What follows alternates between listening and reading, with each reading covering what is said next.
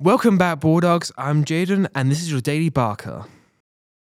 Middle schoolers, your activity night is today, right after school until 5 in the gym. Stop by for fun, game, and snacks.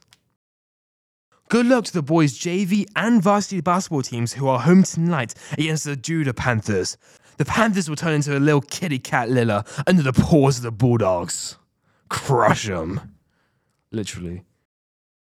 Good luck to the girls' JV and varsity teams who are away tonight against Central Wisconsin Christian. The Crusaders will go running for the hills when the Bulldogs start a crusade of their own. Finally, good luck to the boys' JV2 who are home tomorrow at 10 a.m. against the Elkhorn Elks. We'll mess with the Elks because we know we can take the Horns. I hope everyone is ready for exams next week. Take some time to study and sleep this weekend so you are fresh and ready on Monday. I hope I do good. For anyone who is able to rise, please rise and say the Pledge of Allegiance.